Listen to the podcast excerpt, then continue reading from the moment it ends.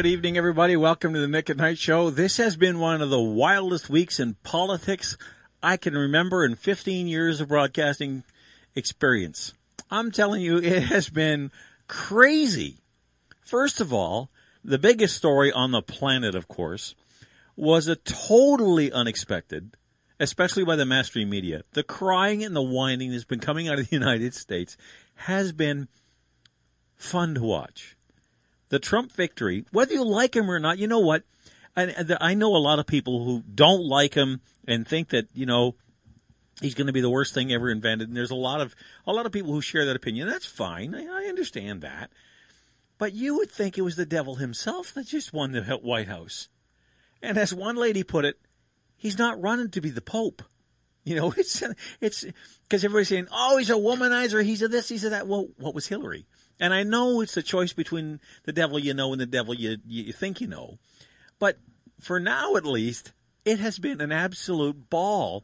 Listen, pardon the pun, absolute ball watching what's been going on down in the U.S.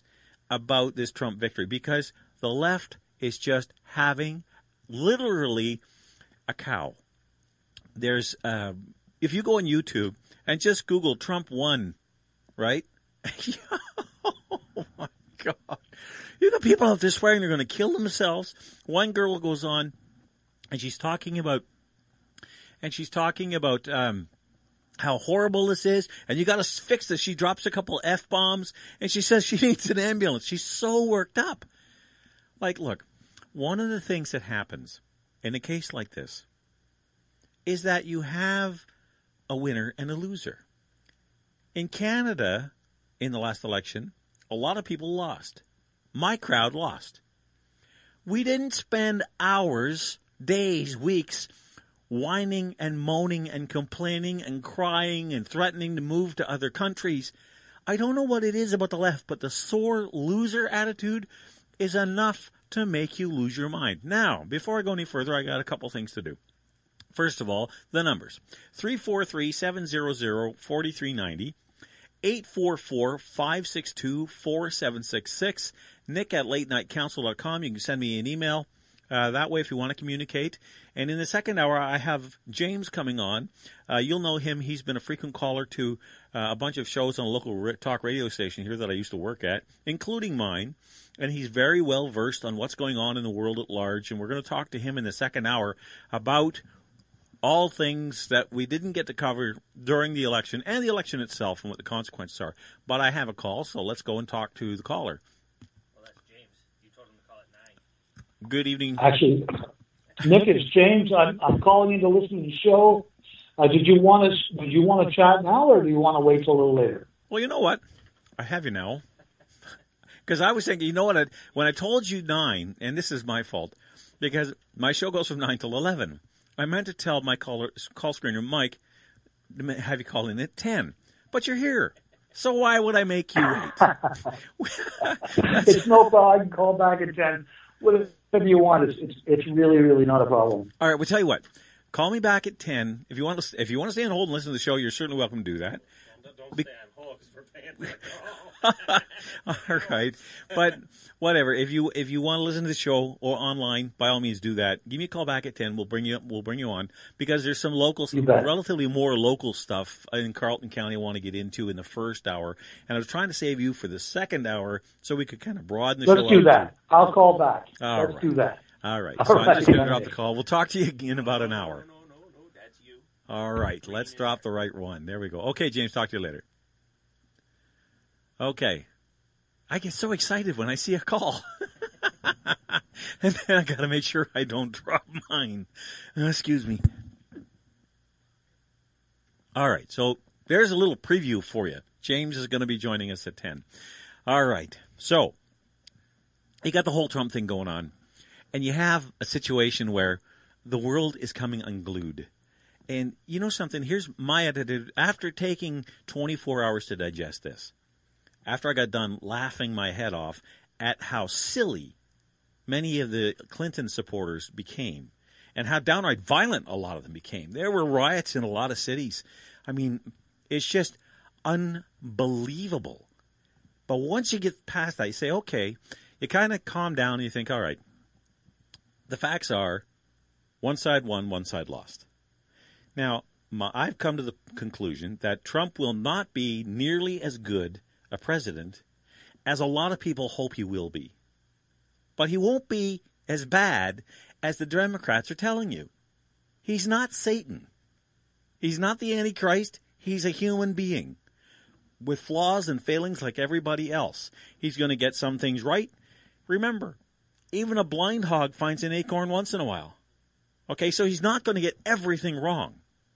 He did not say, like, I know there's people out there who accuse him of being an isolationist. You know something? Maybe that's not necessarily a bad thing on the whole. Like we do need we do need the United States out there on the world stage, but the way they've been out there lately is not exactly in a healthy way.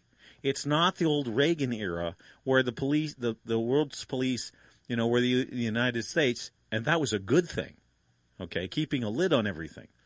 This under Obama and what would have been under Clinton would have been an unmitigated disaster. So anyway, maybe a little isolationism out of the United States right now isn't necessarily a bad thing. And it's funny when you talk about that, that people begin to think, hmm, when it, when it's a Republican, you know, we're too imperialistic. The Americans are too imperialistic. They should just stay home. They should just close all their military bases, all 200 of them around the world, and stay home. All right. Well, now you got, got a guy who's beginning to sound like that, and all of a sudden they're going, "Oh my God, the sky is falling. We are all going to die. We're going to go to war with Russia." No, There's a great clip of uh, they're watching and Putin uh, he's been given an interview, and the guy makes whoever it is asks Putin a question, and Putin starts to laugh. Well, they use that him laughing, and they clip it in with all the fear mongering that goes on, and Putin just sitting there laughing at it all. Now it's a montage; somebody's having fun. I get that. However, on a little more local scale, I want to share with you something if I can find it. I, I made a small note on um, on Facebook about what was going on in Carleton, in the county there. And you know something? I, for the life of me, have never seen the kind of nonsense and shenanigans that went on in that Carleton Riding Association as I saw this week. I was at that riding association. I know how many people were there. I know how many people didn't show up. And I know why. Because I was there. Now, Goldie Ghamari won the nomination. Or did she? Well, technically, yes, she did. There were only two candidates by the time it got around to balloting, and Brendan never really stood a chance. No matter what you think of the young man, it doesn't matter. He was a sacrificial lamb. And there was no doubt about it that Goldie was the one that was supposed to win that, and things were done to make sure that's exactly what was going to happen. Now, here's there's three basic reasons why this you can tell that this was orchestrated to make sure that she was the one who got uh, the nomination, nobody else. First of all, they disqualified the candidate that was the biggest threat. And what happened was, um, let's see. Yeah. What happened was they disqualified uh, the gentleman, Jay Tysick, because he was the biggest threat, and they didn't want somebody who had his credentials out there taking a chance, taking a chance that he was going to beat her. So they made it impossible for him to win. Now, this is my opinion, based on what I saw, based on what I learned about what was going on. The second thing was the choice of venue. They picked a, a spot that was too small. Now, I've articulated this on Facebook uh, quite clearly, but for those of you who didn't read Facebook, the venue was chosen had a capacity of 350 people and they by the time you take out about 50 people to run it not only the staff because you only it doesn't matter to the fire marshal who's there for what reason there's just a, a, body count. If there's more than 350 people you're over capacity and it's illegal. So you only got so there's about 50 people between those who organize the event and the staff working in the canteen and that kind of stuff. By the time you count all the bodies you have 50 people set aside just to run the thing. So that leaves only 300 okay?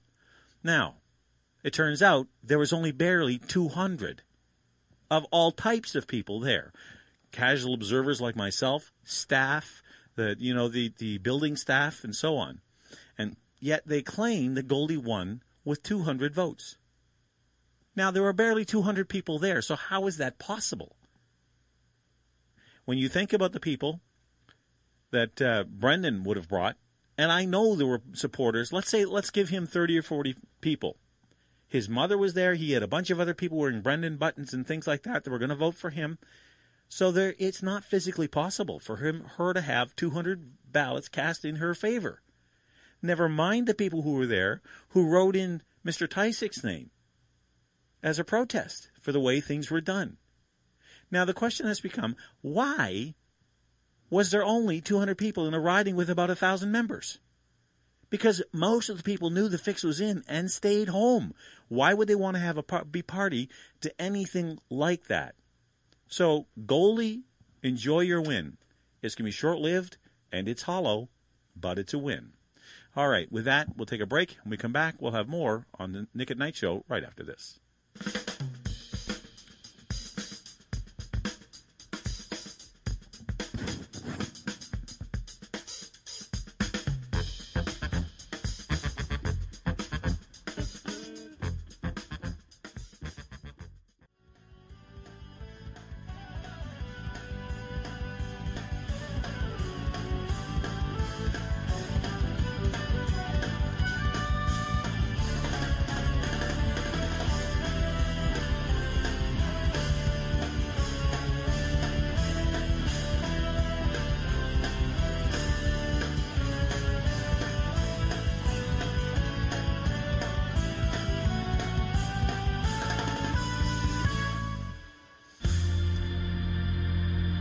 Folks, welcome back. Uh, we had to do take care of a little technical issue during the break, so if you heard some funny stuff, well, that's what that was all about. Now, based on everything I said before the break, I want to share with you some thoughts I put together that I posted on Facebook. But if you didn't catch it on Facebook, this is a summation of um, all the nonsense that went on in that writing. And remember, it isn't just in this riding. There were 24 other ridings that had similar shenanigans going on. It's very clear Patrick Brown wants to become a liberal wearing a blue tie. If he's not, well, he's already there, but he wants to make the party that. That's why he's handpicking candidates who have no social conservative uh, credentials at all. Goldie Ghamari is a lot of things, but a social a social conservative isn't one of them. So here's my conclusion, my my my um, thoughts on what happened down there. I have come to a conclusion. After all the nonsense that this week has brought in Ontario, especially in Carleton, I believe it is time, at least in this riding, to mount a campaign to elect Jay Tysick as an independent candidate to represent all those who are dissatisfied with the leadership of Patrick Brown, the management of this riding by the Riding Association, and the direction of the OPC party in general. I have spoken to Jay and he's told me that I am not the first person to suggest this to him, so I think now is the perfect time to encourage him to pick up that banner and carry it for all of us who have been betrayed by the party that was supposed to reflect our values. And that, in a summation, is what I think has come out of all this. There's a tremendous amount of anger. And you know, I had a conversation with a friend of mine the other day about why this kind of thing is happening now. Look at, if you start, go back to the summertime what was the big event this summer? Brexit. England basically flipped the bird to the to the United uh, European Union and said, "We don't want any more of your progressive policies coming out of Brussels. We don't want to be governed by Europe because understand something. Britain is not part of Europe. It never has been. It's always been referred to as Britain and Europe, two completely separate entities the United Kingdom its own entity and Europe a separate one. So they tried to blend it all together, and there was all these promises, and none of it came true, or very little. And the only things that did come true were the nightmare sides, the mass immigration, the loss of national identity. You see, the people who put things like the European Union together don't want nation states. They want um, control from uh, a, a central body I mean, in the old days, we used to call this the one world government. Well, I don't believe in a one world government, but I believe there's probably two or three governments or organizations who want to control large chunks of it. The European Union, uh, you know, controlling Europe, United Nations controlling a vast area, uh, territory. And rem- figure can consider this as well. You also have in this particular scenario a situation where you have imperialism. Now, imperialism has been with us since the days of, um, oh man, I, I don't want to say Adam and Eve, but it's been with us almost as long as there's been kings and kingdoms. Everybody wants more real estate, more territory, more, resol- more resources. Sometimes they can negotiate that with their neighbors in a peaceful way, but the vast majority of times it's settled through the act of war. That's what wars are about, is gaining power, access to resources, more territory, these kind of things. That's called imperialism. And we are stuck with imperialism no matter what we do. The question is, whose imperialism do you want? Do you want progressive imperialism? Do you want socialist imperialism? What kind of imperialism are you interested in? Because I got to tell you something. The kind that came with the British crown, I think, is the most benign. British imperialism has led to more democracy than any other kind of imperialism the world has ever seen. It gave birth to the United States, Canada, Australia, New Zealand, England, excuse me, and all these other places where people have the most freedom or freedom is available. Freedom and economic prosperity is available for more people most of the time than any other time in our history. Now, the other options you have are Russian imperialism, Islamic imperialism, socialistic progressive imperialism.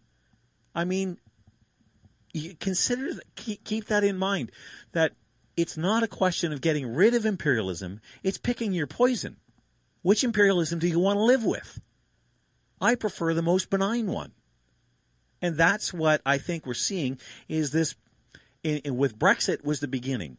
Because from Brexit in Europe, it started an earthquake. And the rumblings have not yet finished. You're going to see a bunch of countries bail out of the European Union, and you'll see the, uh, I believe, in 2017, you will see the collapse of the European Union as we know it. And as far as North America is concerned, Trump is another of those earthquakes. He the, the reason one of the reasons he won isn't so much that he's so brilliant. Isn't so much that he was the right man at the right time. Well, maybe he was, but not for the right reasons. But he managed to harness a frustration and an anger about the failed policies, the promises that don't come true, and all the golden rainbows, you know, that never happened. They got tired of being promised bridges where there were no rivers and the population basically flipped those people, the socialist elites, the bird, and said, We've had enough. And Donald Trump just happened to find a way to har- harness that. So when you continue down that path, if you look at Canada and Ontario, I think that earthquake is spreading here as well, where people have come to the same conclusion. They have said, you know what? I don't want any more intrusion in my life. I don't want to pay any more taxes. I do not want any more Kathleen Wynnes telling me how to rear my children. I do not want them taking mother and father off government documents. I do not want them to tell me that green energy is better than fossil fuel, even if I believe it. People generally act in their own interest.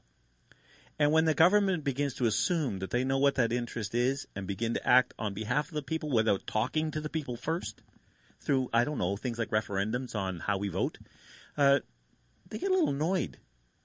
And sooner or later, those cow, those I was going to say the cows come home to roost, but that'd be quite the chicken coop if you put cows up on a chi- uh, in a chicken coop.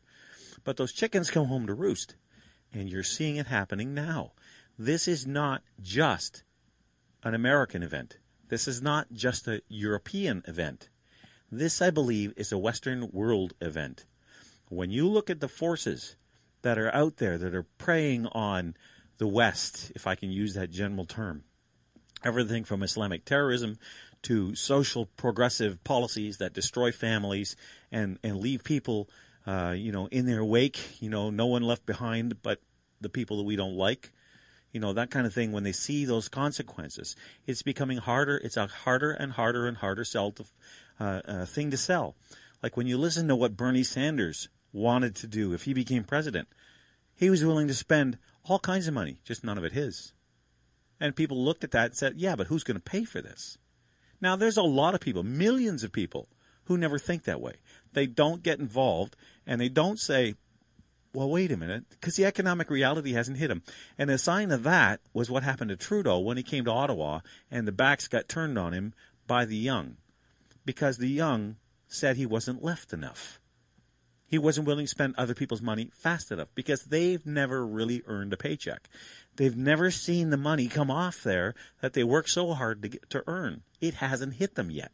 And that's why most people, not all by any stretch, but most young people tend to lean left. Reality hasn't caught up to them yet. And it's almost like watching the barometer that predicted who was going to win swing from Clinton to Trump. If you look at that barometer, but you put left versus right on somebody as they go through life, it tends to go from the left towards the right. And at some point, it'll stop, but we just don't know where. It depends on the person's experience. So, in other words, you start out life as a soft hearted socialist and what eventually happens is you become a conservative who's still soft hearted but has enough world experience to know you can't save everybody. And secondly, that somebody's got to pay for the different programs that you want to put in place. Let's bring Mike on here. He's itching to say something. Well, uh, mostly because you started this with what went on in the Carleton writing, and we're looking at Brexit. A lot of the um, a lot of the commentary is trying to make a little more out of the American election than I think is probably now that I'm starting to see some of the polls and the results. Um, it's kind of interesting to see that both Hillary and Donald Trump actually earned a whole lot less votes than previous elections. So they didn't actually, neither one of them had any big wave. Um, Donald Trump got fewer votes than Romney. He got fewer votes than John McCain. And uh, the big story is really that Hillary's support, that was saying they were going to come out and vote for her in all those polls, at the last minute decided to bail on her, and that I think that's I think there's something there that is being a little bit lost because because it's such an upset. It is a story. I mean, there's no question that Trump pulled off a major come from behind victory there, but I do think that we shouldn't ignore the fact that more Republicans sat this out than the last time and the time before that, and more Democrats sat it out than before. You're turning people off. All those stories that were coming out on Hillary from the WikiLeaks, um, you know, they were they were literally coordinating and giving her uh, advanced uh, questions for the for the uh, debates, and uh, you know, it was kind of obvious. Like what's gone on with that email thing is so scandalous. She really should be in jail. You know, you know it's bad when they're even talking about maybe the White House will pardon her before he leaves so that they can't prosecute her. That's how bad she's dirty. But so that, people see the fixes in on that, and that, it's turning people off. That raises a question, though. Hmm. If he's going to pardon her, what's she guilty of? Because pardons only apply to convicted. Well, yeah, exactly. Well, I mean, we, it's not like it's conjecture. We know she's guilty. She's violated. You're not even supposed to have. You're at the highest levels of government. Do you really think you're allowed to have your own private servers in your, I don't know, the closet of the barn or something? Give me a break. And yeah. all these.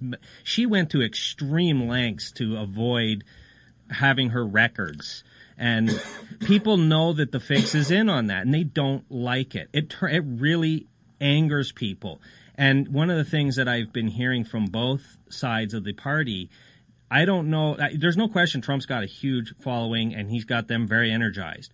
But there were a lot of people that voted for Trump really to stop her, and there were a lot of people that voted for her to stop him. That's a that's what people are starting to vote for, and that's not what we want our elections to be about. That's no, but not I go, I go back. That's not promoting ideas on their side or our side. Yeah, but elections today at least aren't about promoting ideas. Well, they, but they we that's why people are turning away, yeah, and that's why people are tuning out, and that's why polls, that's why election res, um, turnout is going down. And what's happening is, and I saw some stats uh, recently, but uh, each when you really start breaking down like the elections, when you figure the amount of people that could vote and only a portion of that shows up, and then a small portion of that wins it, you're getting down to like maybe 15, 20% of the population is deciding for everybody how the country is run or how the province or state is run or how the city is run. And, and apparently from the highest level all the way down to the each lower level, you have lower and lower turnouts for each election. So fewer and fewer people are making decisions for everybody. And nobody ever goes out and energizes those people that have turned it off. They're, you're never going to get the people that just don't give a crap. You're, that there's always going to be those people. We know that. But I think that's how you get when Reagan won, it was a big landslide. It was a huge turnout. That, Yeah. like, that energizes people. When Re- uh, Obama had a big turnout, that first election, anyways, he had a big turnout. There's no getting around it. People wanted to be a part of something. It was a movement. That you know, putting aside what he stands for, it's irrelevant. I'm saying that he energized people. He stood for something that at least that they thought, and they turned out for him. It wasn't they were voting against McCain. They actually voted for Obama.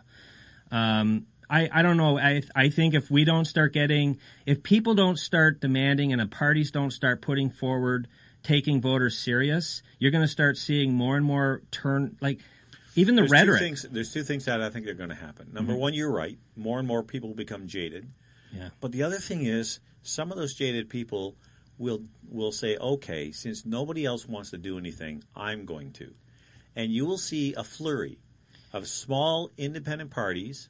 And when you watch, if you watch the Rogers 22 uh, debate with the uh, by-election in Vanier, there were 12 people sitting at that table. Okay, you had the you had the the, the, the big three, the Conservatives, the Liberal, and the NDP. You had the Green Party. You had a one-issue party lady, very nice lady. She stopped the stopped the sex agenda party. He had a constituents party member, uh, Stephanie. I'm trying to think of her last name, McAvoy. Um, you know, she was at the. Um, the reason I, I've sing, I'm I'm singling her out because her I know personally, and uh, I think she's you know she's she's trying her best. But the point is, you had this whole array of different people uh, sitting there, and only three of them came from the traditional parties. You had a Green Party member, but the Green Party never really uh, goes anywhere, and it certainly isn't growing. There, you don't see a whole lot of growth within the Green Party. However, these people are doing it not because they wanted to get into politics. Like, why did the lady uh, who joined the or start or want to represent the Stop the Sex Ed Party, mm-hmm. why did she do it? She's look. She looks like a very nice young woman. Maybe she's married. Well, she had a couple of kids, so maybe she's married or whatever, and she doesn't want her kids educated. But she felt so frustrated that nobody was dealing with it. She stepped into the ring.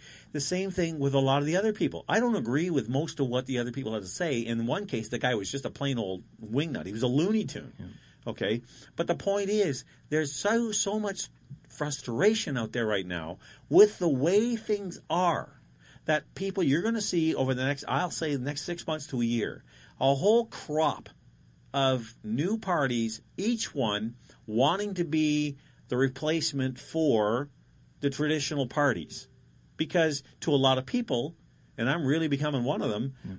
they don't share they don't share the values of the, of the common man they certainly don't look a whole lot different like what's the difference between the Tories and the and the liberals what's the real difference can anybody tell me Well, I was never a Tourist. You're asking the wrong guy. No, it's but, just a uh, rhetorical No, I know. I know, but it, but we're what you're saying is is they've gone further and further to the left.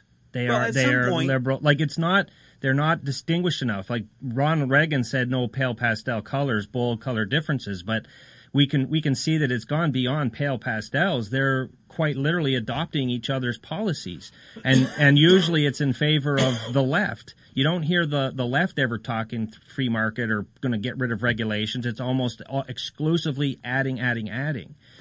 Well, here's the, what I see it as: is you have three main parties, all competing to spend your waste your money more efficiently.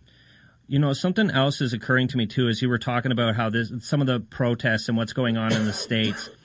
The one of the reasons that we in the West, especially Canada, the U.S., the reason we have the kind of elections we do, where there is a peaceful transfer of power. Yes, a little bit of protest. Yes, a little bit of crazy. There's always those few people, but it's very minor. But the more and more and more people feel like I can't make a difference, we're getting screwed. We're getting, we can't, our voices isn't getting through and nobody's listening to me.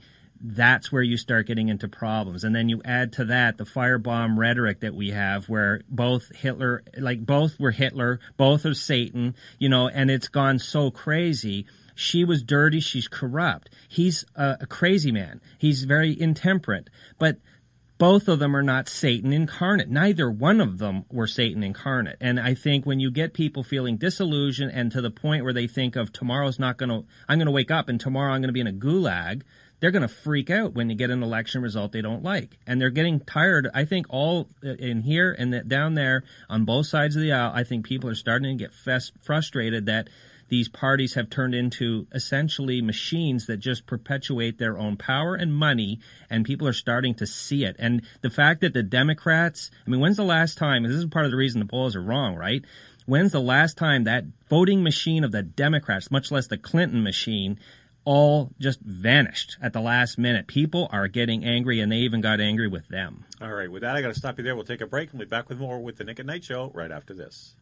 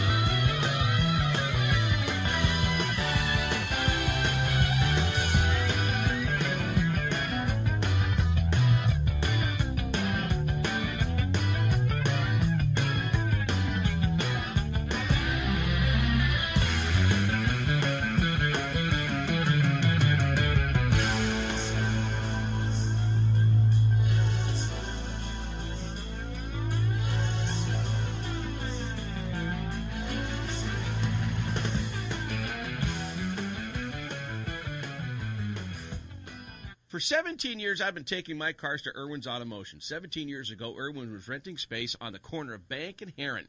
His encyclopedic knowledge of all things mechanical and his no bull honesty has resulted in his second move.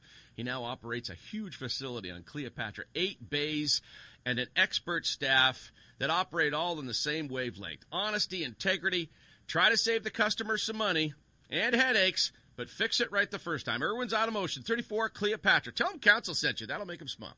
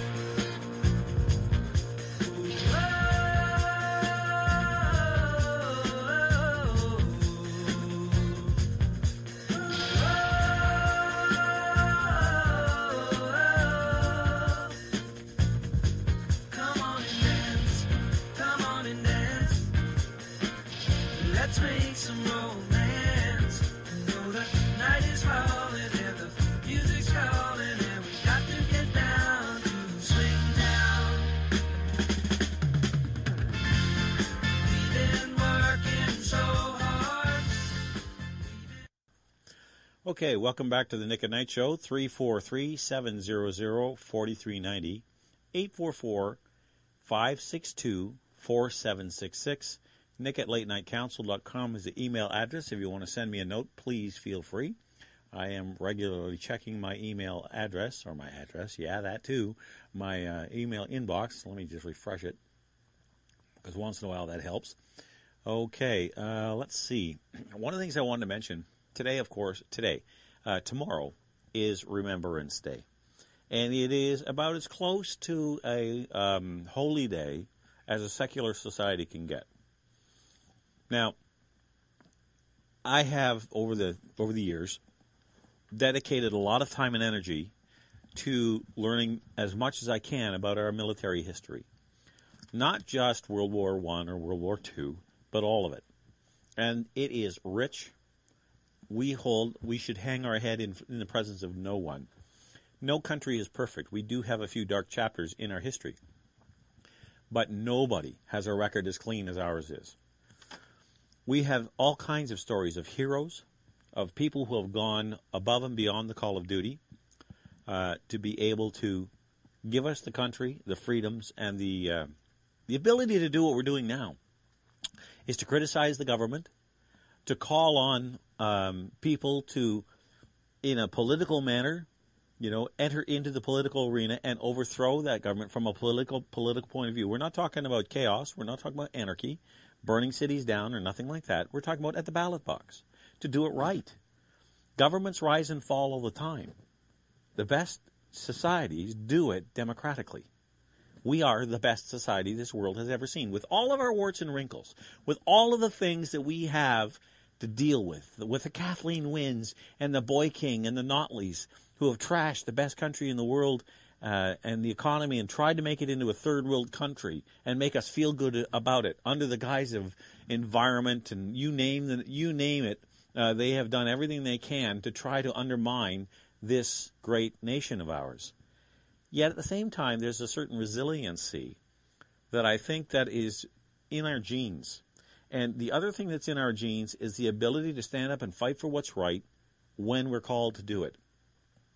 Let me tell you a little story. And for the life of me, I cannot remember the name of the individual. The story is true. D Day.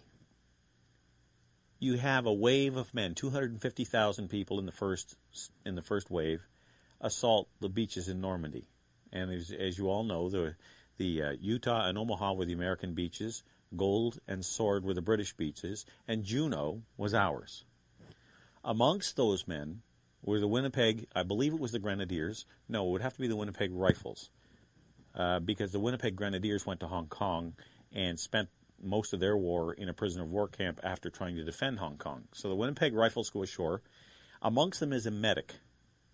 Now, for five days, he goes about his business, tending the fallen, bringing what comfort he can to those men injured, uh, you know, some of them beyond hope. And the whole time he goes without concern for his own safety until day six. That would be, of course, the 12th of June. He's cut down by a German machine gunner. When they recover his body, they find out that over the course of those five days, he's been hit five times previously and has crawled off by himself, dressed his own wounds, and without a word of complaint, gone back to serving others. Simply doing his duty. No word of complaint, no belly aching, no looking or screaming for a medic for, for his own injuries. He cared for himself the best he could and kept going until he couldn't go any more. And that's the kind of people that won us our freedom. Now, think about who this gentleman was. And I really, really wish I could remember his name. It's just been too long since I read the story. This guy grew up during the 1930s, probably born, I'm going to say, in the mid 20s, by the time to be old enough to fight in World War II. So he goes through the Great Depression. He goes through Black Friday, first of all, uh, in 1929. He goes through the Great Depression and all of the everything that that meant, the hardship. If he was from Winnipeg, he would have gone through the Dust Bowl. He would have gone through all the suffering that the, the people out west, the people across the across the world suffered. It wasn't just in North America or Canada or the United States. It was a worldwide depression. So he already understood, as did most of the people with him, what real suffering looked like. And when duty called, he answered it. And he had the depth of character and the strength of his and the fiber of his courage enough to be able to do it to the point where it cost him his life.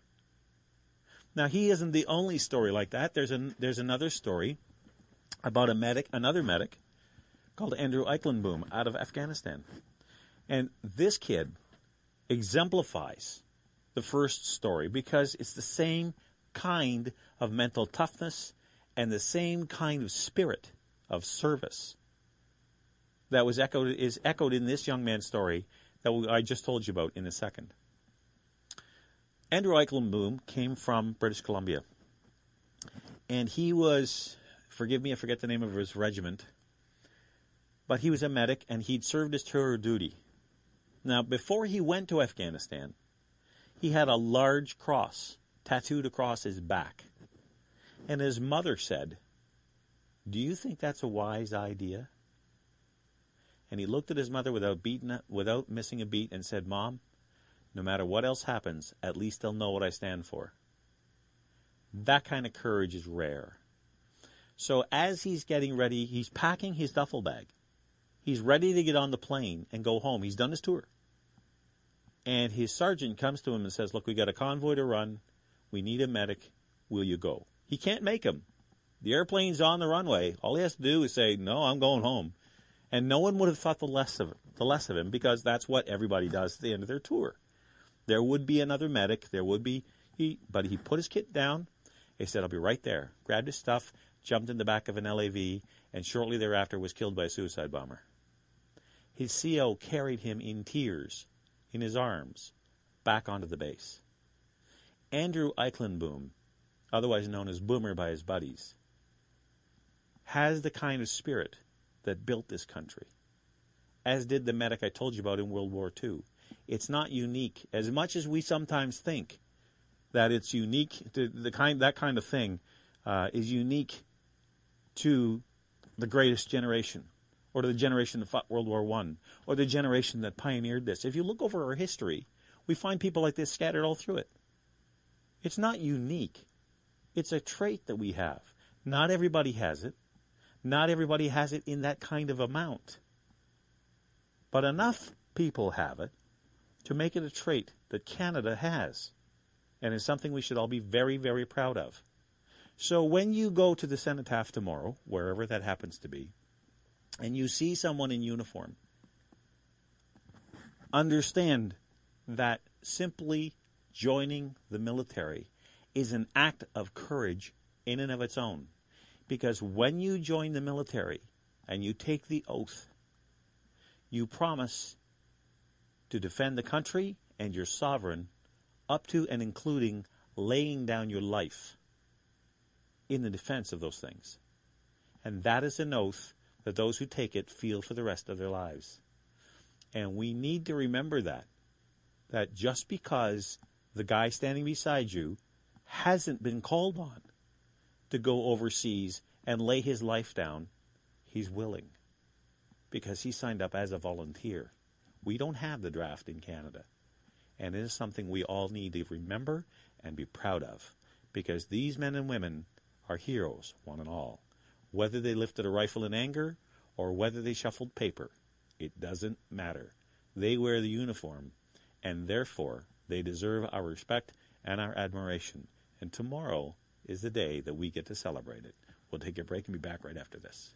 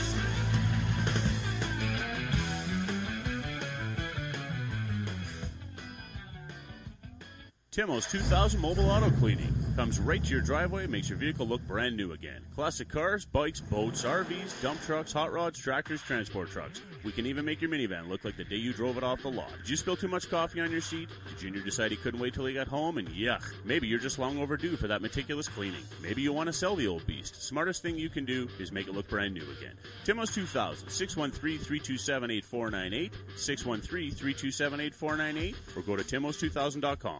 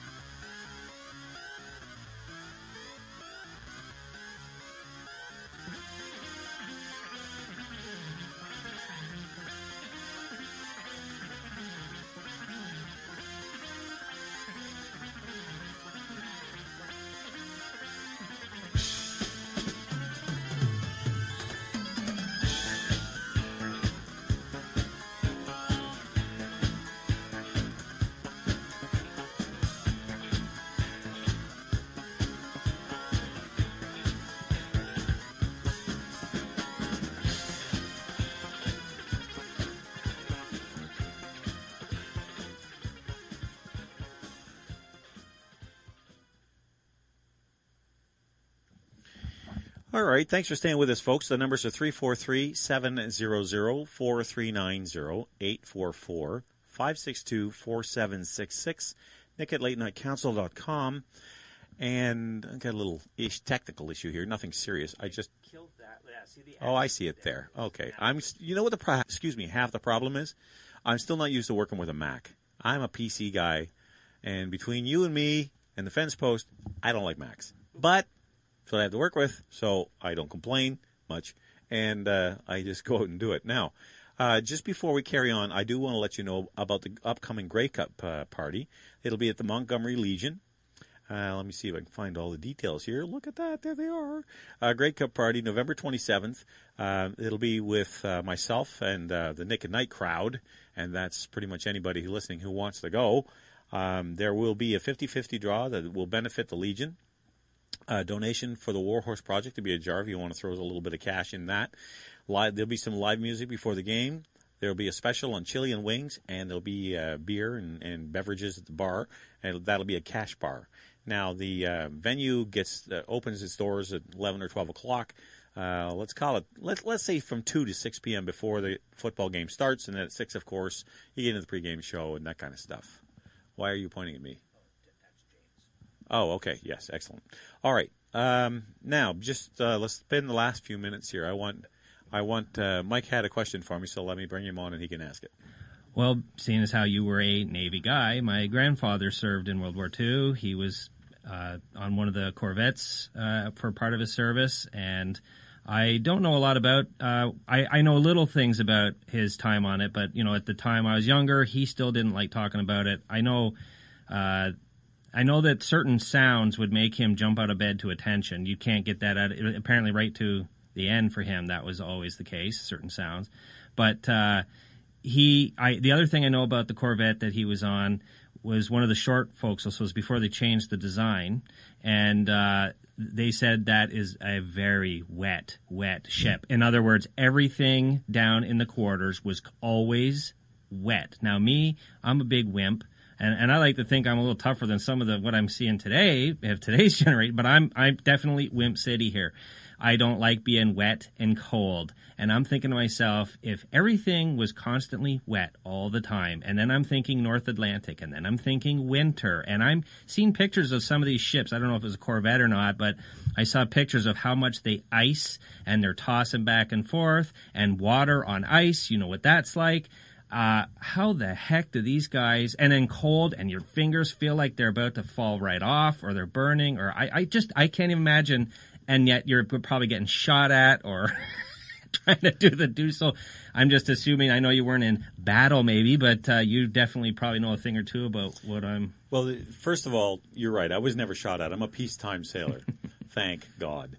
Um, but I have the world's respect for the guys who fought World War II and went to sea, uh, because in World War II, Canada ended the na- ended the war with over 400 surface vessels. It was the third largest navy in the world, but it didn't start there. There were 39 surface vessels in the Canadian Navy at the beginning of 1939. No, the year 19, in 1939 we had six destroyers, custom built for the RCN. We had a handful of minesweepers and some smaller ar- ancillary craft, yard craft and things like that. That was it. There was a total of about 3,000 men in the Royal Canadian Navy the day the war started. They, the reason why they went with the Corvette was because it was fast to build, Yeah, I think that. Yeah. it was cheap to build and was based on a trawler design, which meant that it had excellent. When I say seakeeping qualities, I don't mean comfortable. I mean that it could take a pounding in a gale, mm-hmm. and it would bob around, and you, it was very, very difficult to damage in a storm. Am I right in that they were relatively maneuverable, quick? Like they were sort of your responders, or they or, or No. no? Okay, I, I didn't know. They would only do 16 knots. okay, so they, they were weren't fast. Okay, They okay. were fast to produce and manufacture. Ah, That's what I mean by fast. Okay, the Corvette was infamous, and if anybody has ever spent any time on a body of water larger than a, po- a pond, you know that waves have an impact on the way the ship moves. And the ocean is different than the lakes. Hang on a second. if you were to take a large bowl of jello and give it a shake, you would see a wave pattern form in it that looks like haystacks. That's the ocean. So on the Great Lakes, you get these long, thin waves. So you can hit them and cut them, and it makes a much more comfortable ride. But in, on the ocean, it doesn't matter how you approach it. You're going to hit the side of one, and that'll cause you to roll, let's say, to port.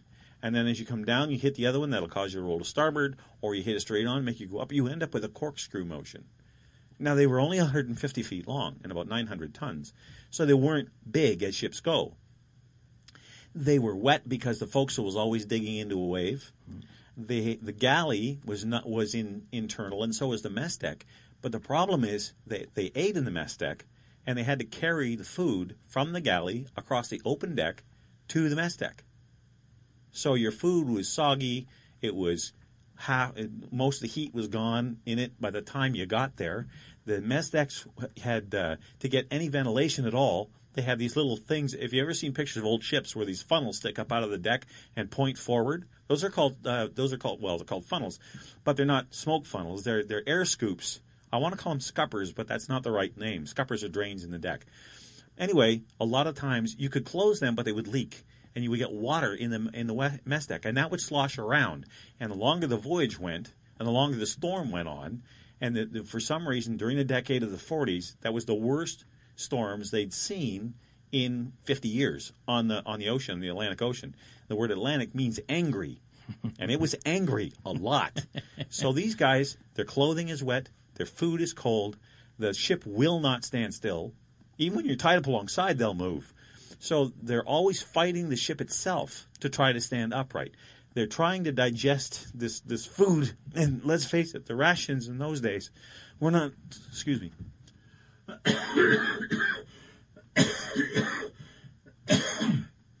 were not the kind of rations that even I enjoyed while I was in the service. So these guys had all that to fight, and then they had the U-boat. Mm.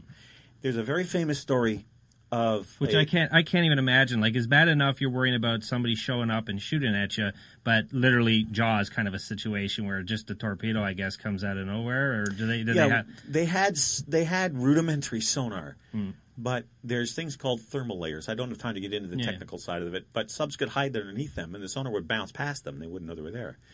And a lot of times the submarines would attack from the surface, so your sonar's not much good. And the radar was very even more rudimentary. As a matter of fact, the Canadian Navy didn't start with radar until about a year or two into the war, when the British ships had all been fitted out and they had a few extra sets. Then the RCN started to get their own. But the point is that these guys went through unbelievable. uh, Let me guess. Let me sum it up by saying, if you read the book *The Cruel Sea*, it will give you. It's a story about a British corvette, but it's the same story as the Canadians would have gone through. There's a movie about it. If you want to watch the movie or read the book, it'll give you a real sense of what these guys went through. And I'm telling you, the war on corvettes was its own hell. I, I would imagine any of the ships because I, I, I honestly I can't wrap my head around because you know we get to go inside and dry and and sit in front of the TV and have a little hot cocoa. I don't I I have no concept of Well, in my time- real uh, what they really had to endure. That's unbelievable to me. I didn't have to go through much of that. Like I went outside when it was rough, and uh, I know what it's like when a ship won't sit still. But the ship I was on was a result of the lessons learned in Yep. World War II. So all your lodging, your food, your mess deck, all that stuff was internal. So no matter how rough it got, you were warm, you were dry. And my job down in the engine room and the boiler room, off the coast of Halifax in January, still 75 degrees down there because everything was run by steam. Now the poor bosuns and the lookouts, they froze to death. But these guys down in the engine, room, the stokers, they were also, we had a saying, first aboard, last ashore, first to die. Hmm. Because the torpedoes kind of went for the center of the ship, and the boiler room and the engine room take up the biggest part of the space in the hull. So the chances of you living through a torpedo attack if you're a stoker are slim to none. Usually those are the first guys to buy it, and it didn't go, it was ugly way to go. So anyway, Wow. that's in a nutshell. I have the world of respect for World War II sailors. You know who I have even more respect for? Isn't even the sailors; it's the merchant marine. Hmm. They couldn't even fight back.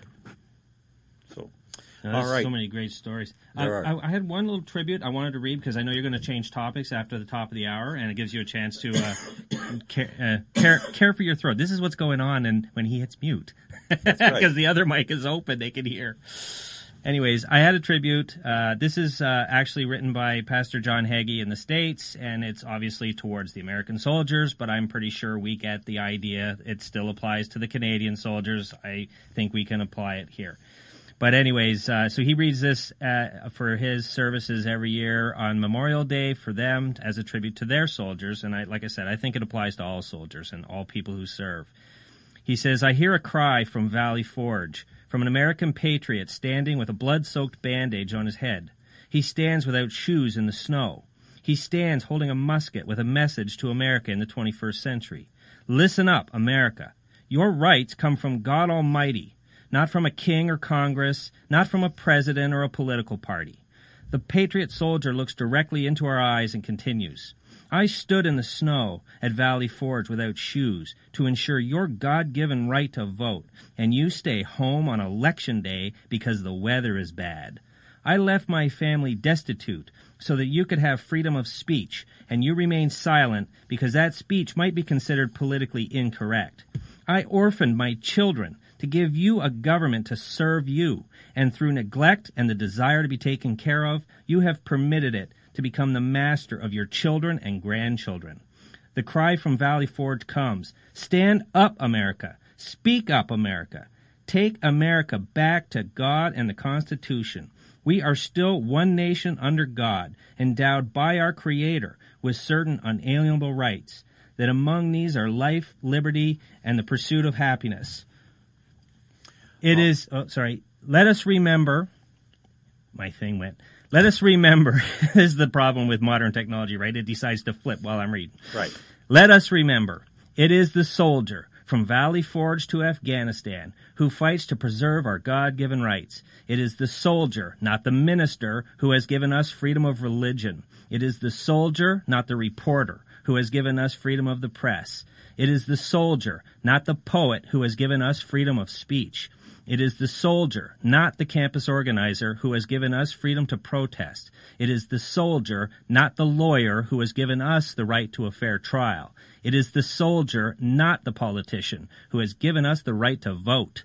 It is the soldier who salutes the flag, who serves beneath the flag, and whose coffin is draped by the flag that makes freedom possible for those who live beneath that flag. He says, God bless the American soldier, and I add that to all soldiers who've served. And the only thing I'll add to that is a saying that I think sums it all up. And I think it's originally uh, J.R. Tolkien who said it in one of his books uh, about Lord of the Rings. And it basically is summed up in this I fight not because I hate what is in front of me, but because I love what is behind. With that, we'll take a break. When we come back, we'll have James as our guest. He's waiting online, so we'll take a break. Uh, we'll come back with more on the Nick at Night Show right after this.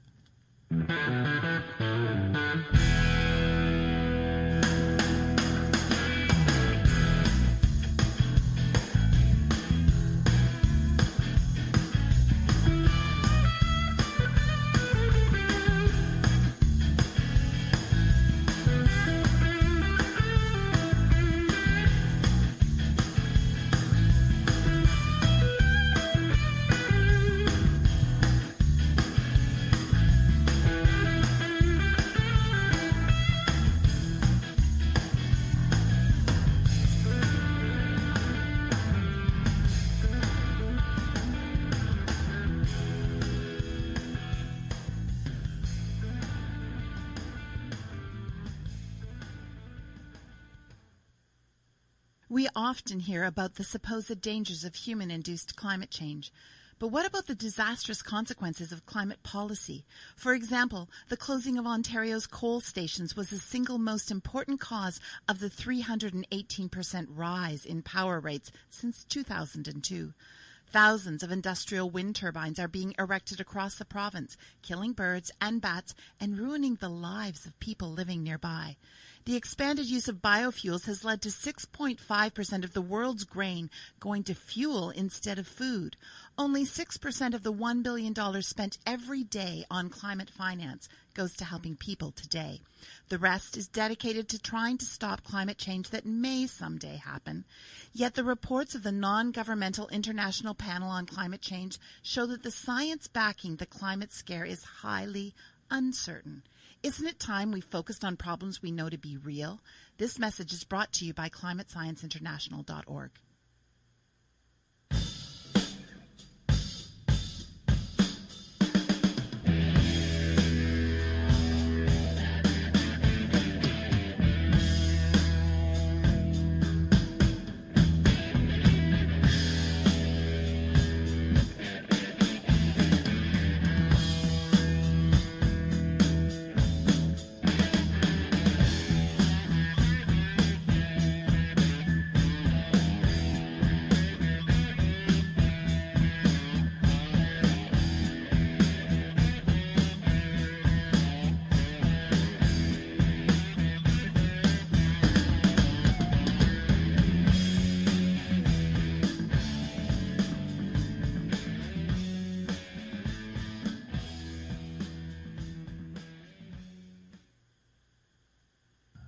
All right, we're back again. My guest, my guest on the phone is James, who is a uh, let's see if I can get this right, a well-known caller to CFRA. To CFRA, yeah, well, that's where I was.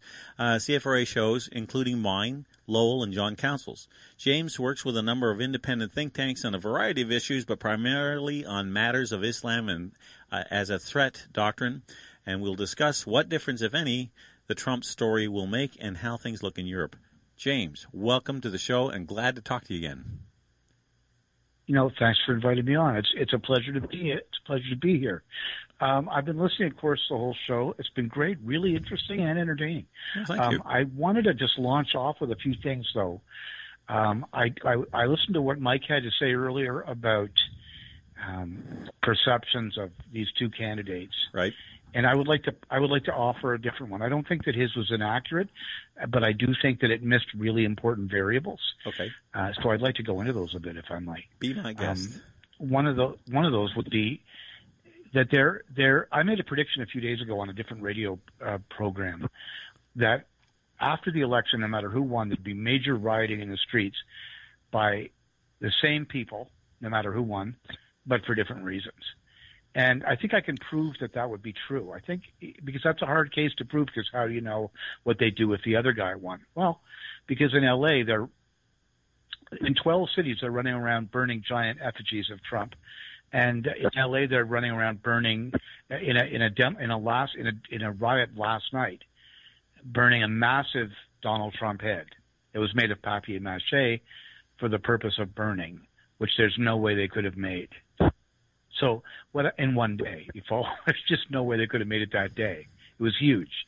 So I'm I'm I'm positing that we have this new variable here, which has only really existed for the last I don't know 10, 15 years, and that is really well organized large numbers of cultural Muslims who have a very distinct agenda. And they're working very well with Muslim groups, I might add. In fact, some of the slogans and the chants are distinctly Muslim Brotherhood ones: "No justice, no peace." Okay, let's stop you for a second, 'cause I have a question for chanting you. all over the states, Okay. right out of the Muslim Brotherhood. When you say, Hello. uh, I just want to ask you a question. Uh, when you say they are working really well with the Muslim Brotherhood in this case, who is they? So good question. They is a collection of uh, of groups that are masquerading as as identity groups. So that could be Black Lives Matter, which clearly don't care about Black lives.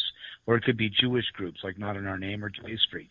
And it could be feminist groups who really don't care about women's rights whatsoever, or they would be objecting to large numbers of Muslims being brought into Western uh, countries without any kind of classes on how women are equal before the law here, and that there's certain things you just cannot do.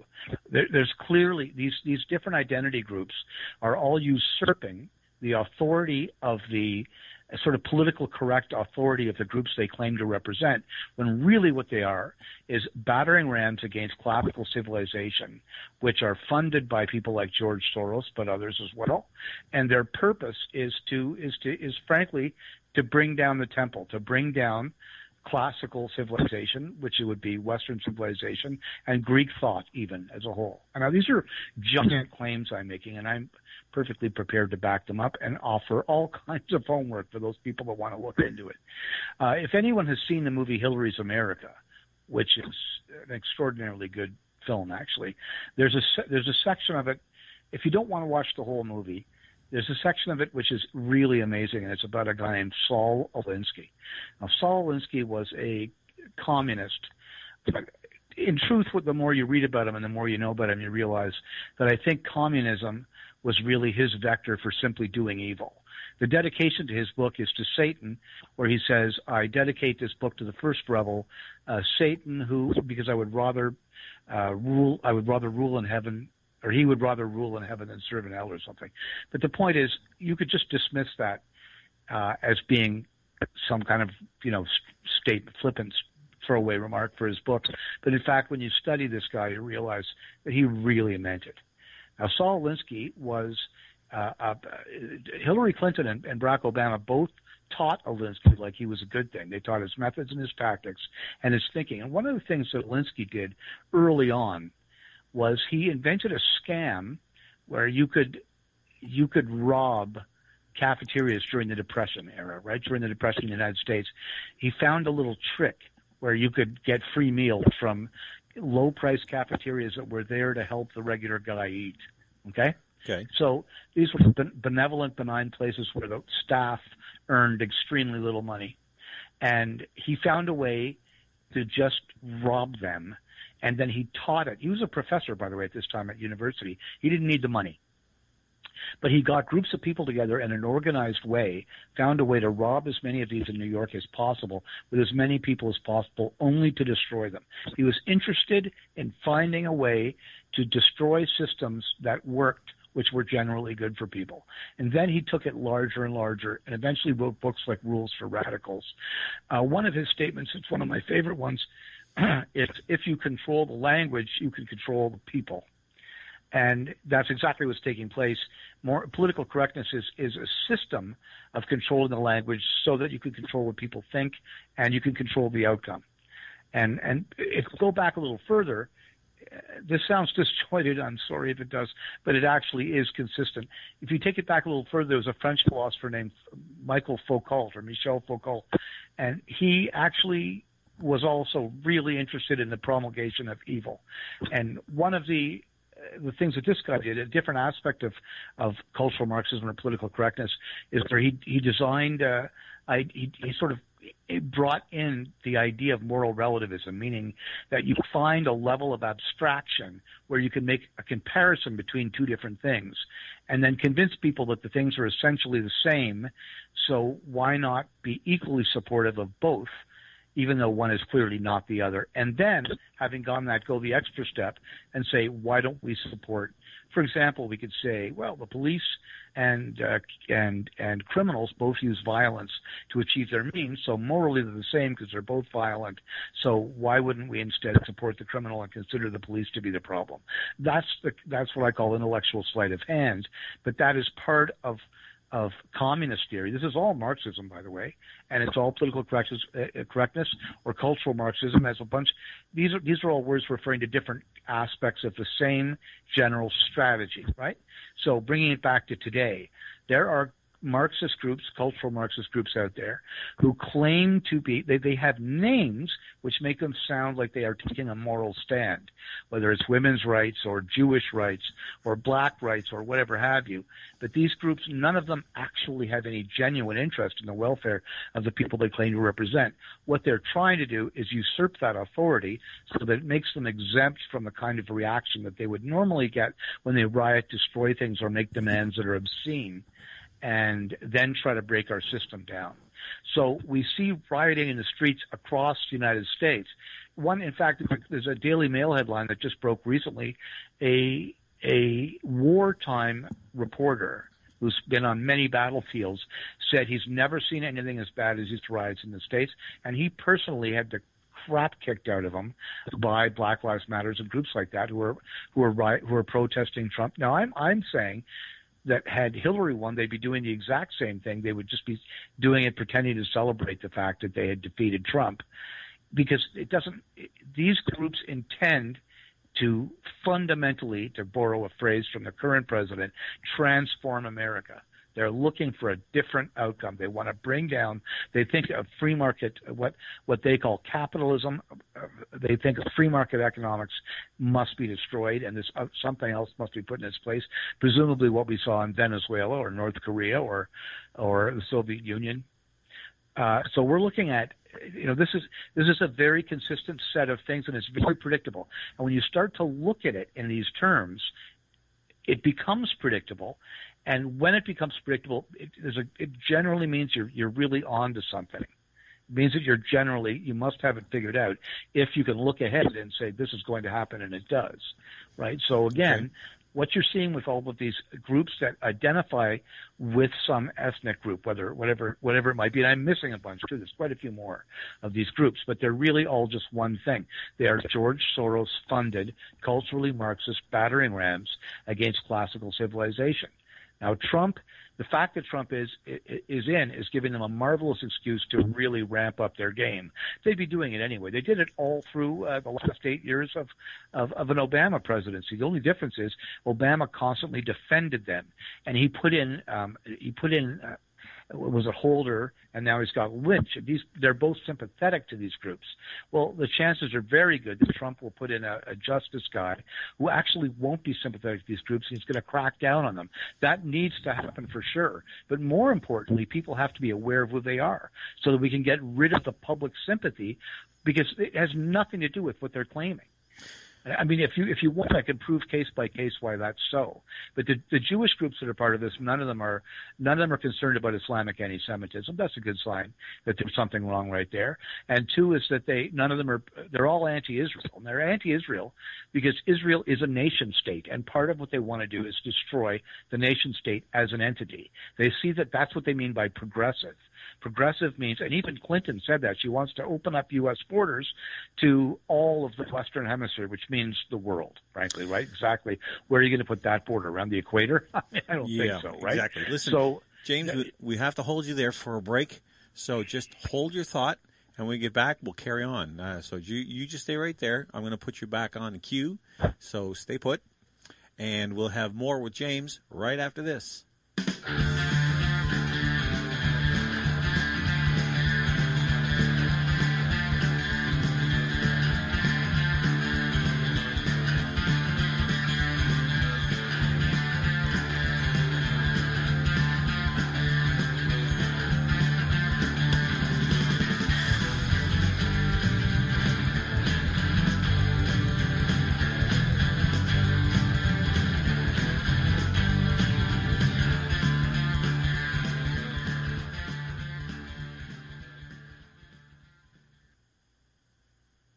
For 17 years, I've been taking my cars to Irwin's Automotion. 17 years ago, Irwin was renting space on the corner of Bank and Heron.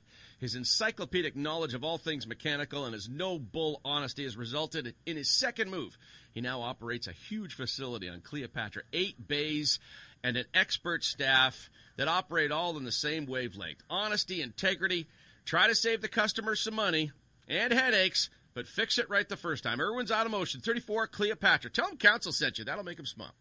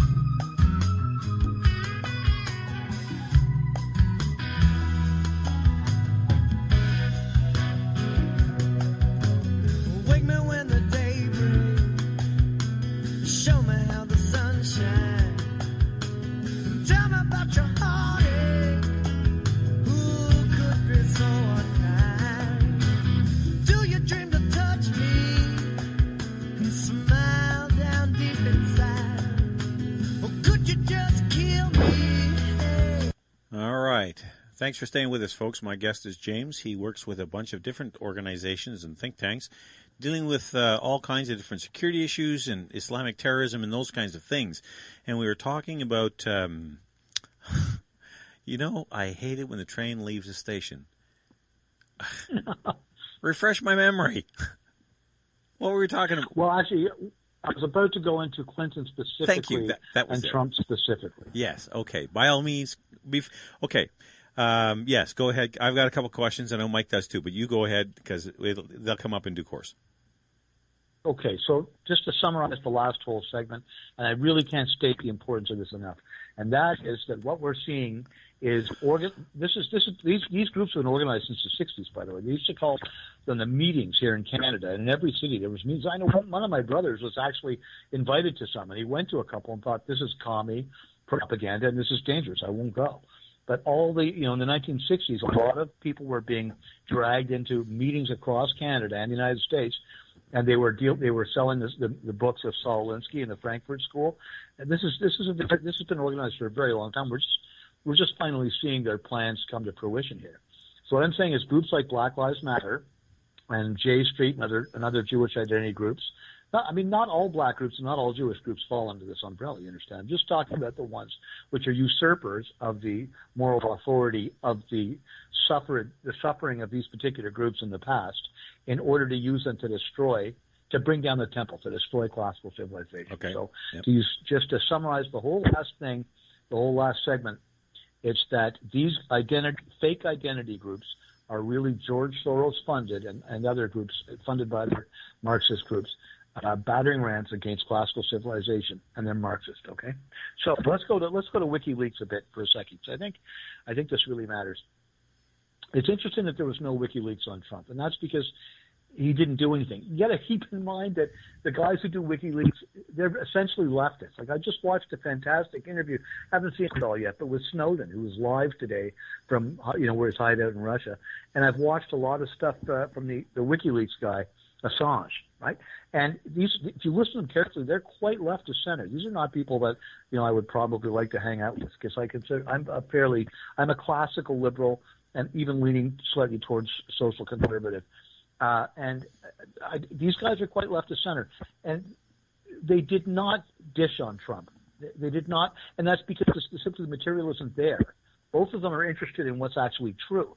Now, the WikiLeaks people, not even the Clinton camp denied the truth of what they released. They just they, they tried to make it into they tried to make it about the Russians. They tried, which of course was patent nonsense.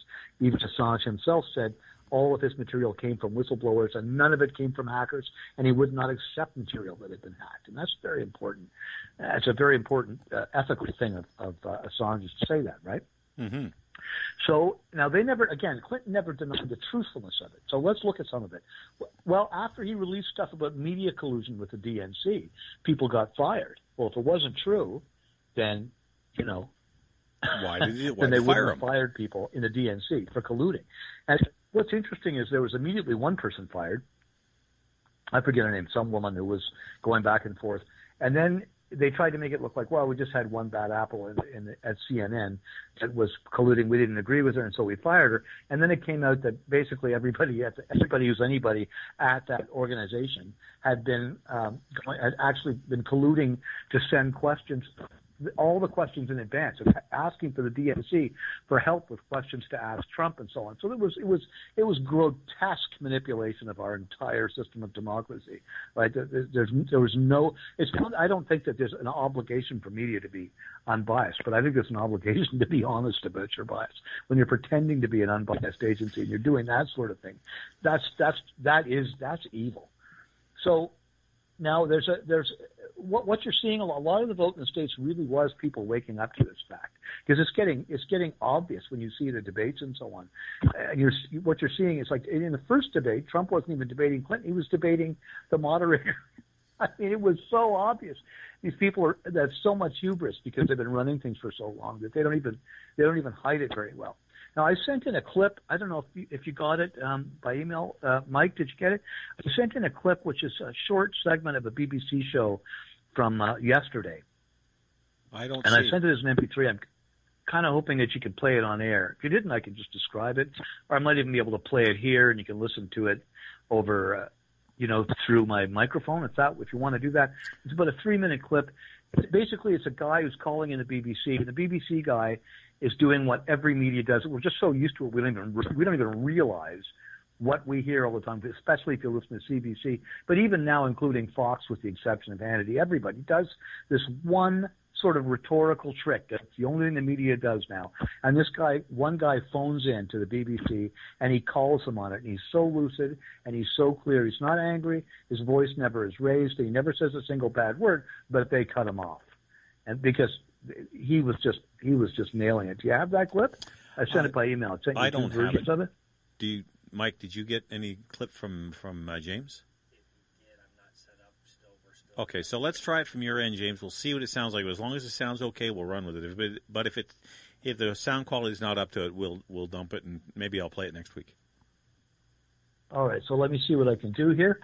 Uh, I think I can probably do something. Um, Now, while you're setting that up, uh, Yeah. one of the things that I, um, and this is just something you can just let people know, when people are out there trying to do their own homework on this stuff, there's all kinds of different outlets out there. You've got everything from the Huffington Post to, you know, the National Post, you name it. There's millions of different outlets.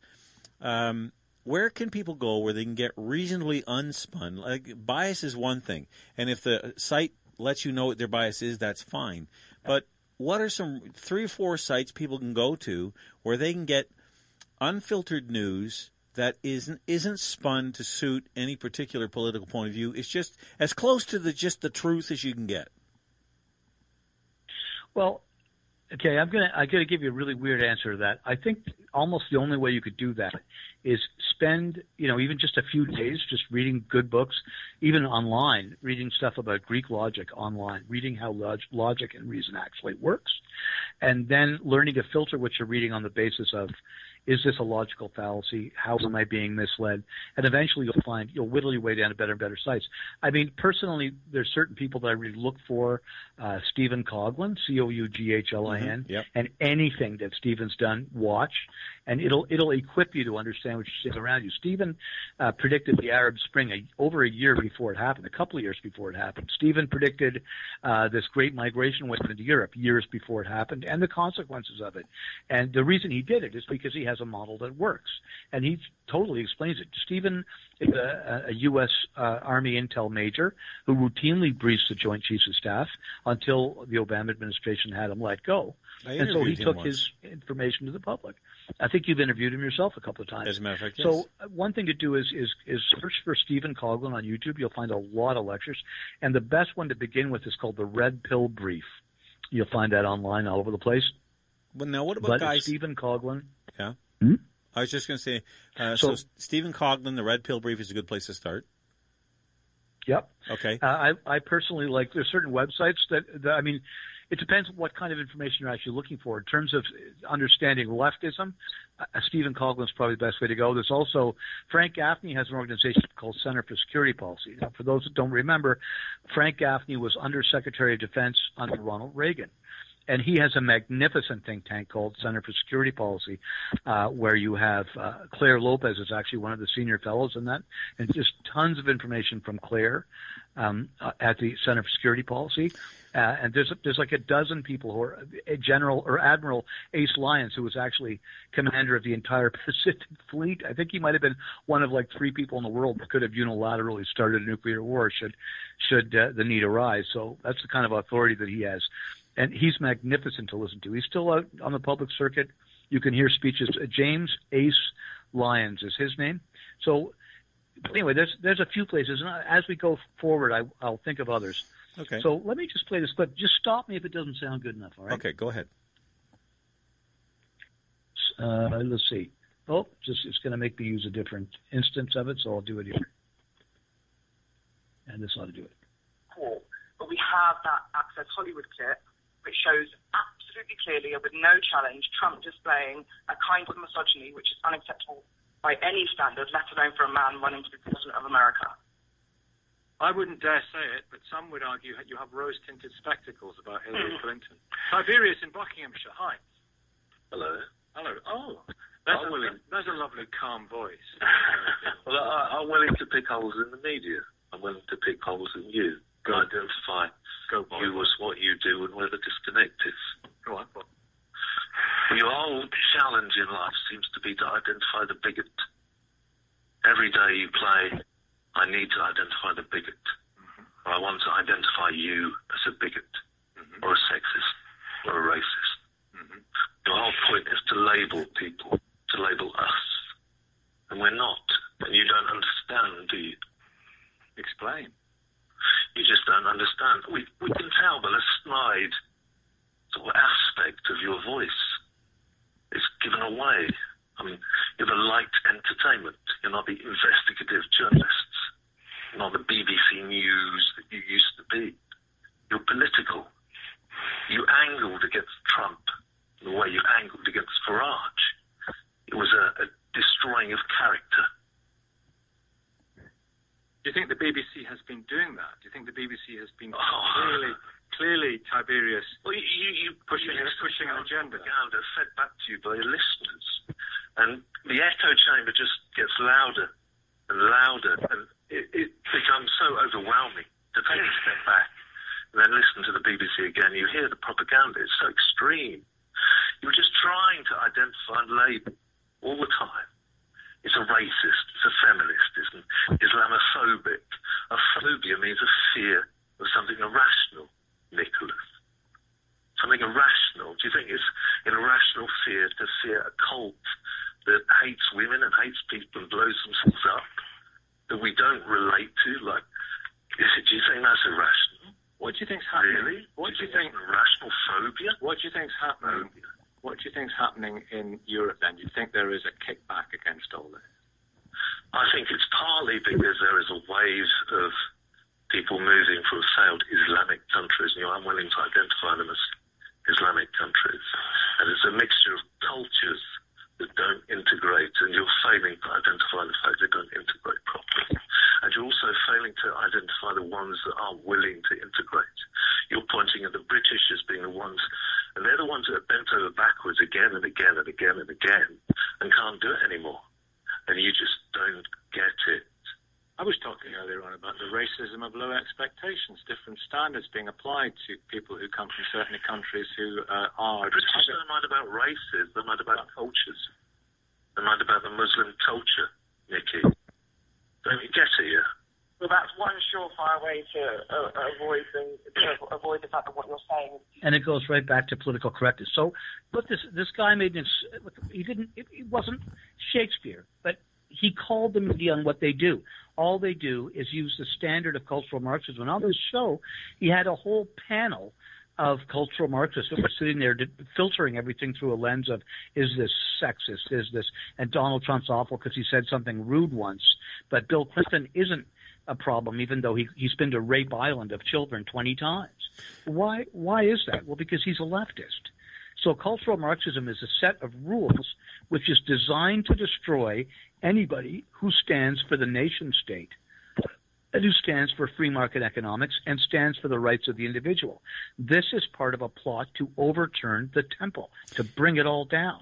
and that's why these that's why cultural Marxism and these this guy who called in and nailed it, and CNN is absolutely no better.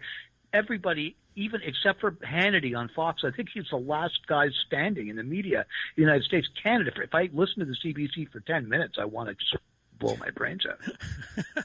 I was going to say CBC isn't any better either. Now let me. I want to take you back. You mentioned George Soros, and I don't think people enough people know enough about him. What is in it for him? Why is he funding all this? Like he's obviously a very very wealthy man, owes his wealth to the very society and the culture that he's trying to destroy. Why? Well, for one thing, he's very, very far left wing. Uh, by very far left wing, I mean he's a Nazi because the Nazis were very far left wing. He's he's a the Nazis were a National Socialist Workers Party, and if you know, I suggest that people do this because a whole bunch of people uh, probably just drew a deep breath through their teeth, thinking, "Ah, that guy's crazy." We all know that Hitler's right wing. Well, Hitler, there's after the war when everybody started to realize how bad he was the left started painting him as right wing, but he was their darling up till then. And if you want proof of what Hitler thought and whether he's left wing or right wing, I suggest going onto YouTube and people have subtitled the Nuremberg rallies. So these are Hitler's most famous speeches in front of countless thousands of people, children in Nazi uniforms and adults. It's called the Nuremberg rallies. So just go go listen to them. They're all about a classless society. It's all communism. The only difference between him and the Soviets was that he believed in National Socialism, a certain kind of ethno-national socialism, and the Russians believed in a certain class, more it was international socialism, but it was virtually indistinguishable. He, the National Socialist Workers Party, was a left-wing party, and and George Soros was actually as a child who was what's called a capo. I believe that he turned his own family in to the the Nazis. He turned his own family in as Jews and he worked at uh, finding other Jewish people in Hungary and exposing them and bringing it, giving them to the Nazis. He was he was an astonishingly evil guy, and he doesn't regret or repent of it one bit to this very day. He, I believe in one interview, and I'd, I'd have to check this, but apparently on 60 Minutes, he claimed it was the best time of his life. And never, he still believes in globalism and a globalist socialist thing. What's in it for him? Every single bit of instability that he plants. By the way, when I say plants, they found on many of these migrants that crossed the uh, uh, that have been crossing through into Europe. They found George Soros Foundation printed booklets giving instructions of what agencies to call in each country in case they tried to throw them out, what rights to claim, and what arcane principles of law they could use and say, well, you know, I'm in this condition and I'm on this location, therefore I have to have, you know, I have I have to be given clemency or I have to be given food and shelter, whatever so these booklets were researched and produced and printed and given to these guys. Some some allegations even say that Soros Foundations even handed them the cash to, to migrate to Europe. Well, out of if he if if if his motive is money, and he certainly has all the money anyone could ever need, he's a very very rich guy. And WikiLeaks also produced documents showing that Hillary Clinton was very much in his debt and included him in all of her planning, much like she would of the Saudis. And we could come back to that. One thing I wanted to uh, cover before I before we finish the show, by the way, is I I really did want to talk about Trump and Canadian interests. And I think uh, it's going to be very short, but I, I think it's something that, that's probably worth exploring. Anyway, okay. One of what things... would Soros get? Well, he knows how, he knows how to make money out of instability. That's all. all Create right. instability, and that's where you make the real money. And the other thing I want to get into when we get back from this break is Putin and how he fits into this whole equation. So hold your hold sure. your fire. We'll talk about uh, that right after this. We'll be right back with more on the Nick at Night Show.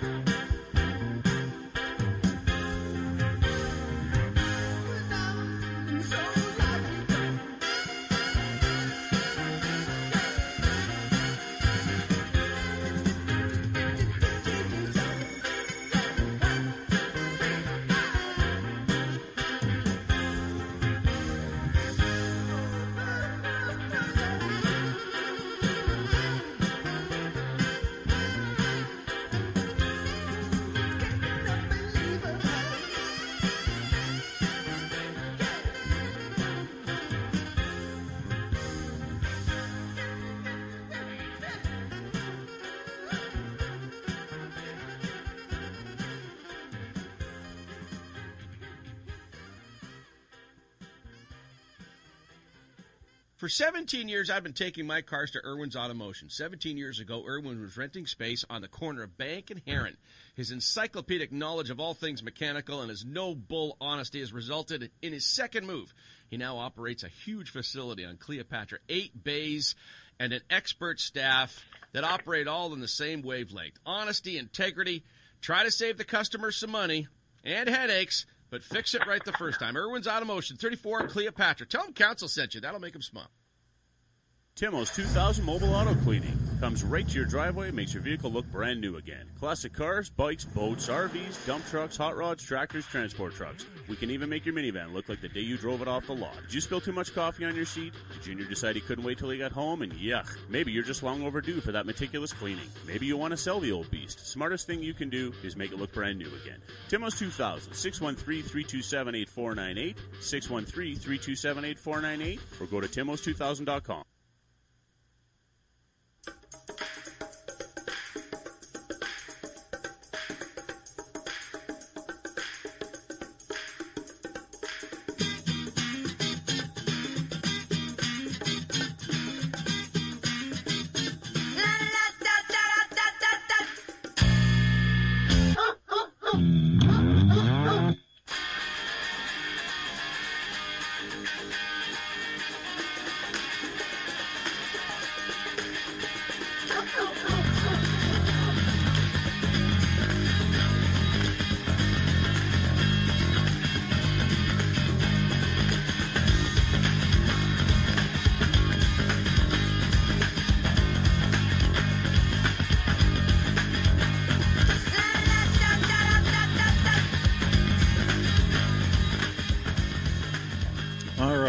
My guest this evening is James. He works with a bunch of different think tanks and uh, has his finger on the pulse of uh, what's going on in world affairs, especially in the area of Islamic terrorism.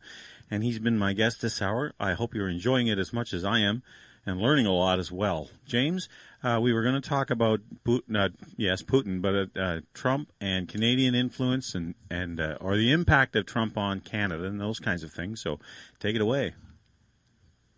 So this is where it gets interesting for me.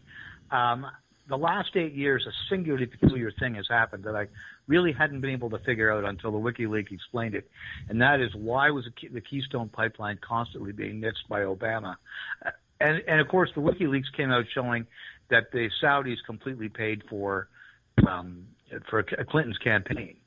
And I realized, okay, probably they also paid for Obama's.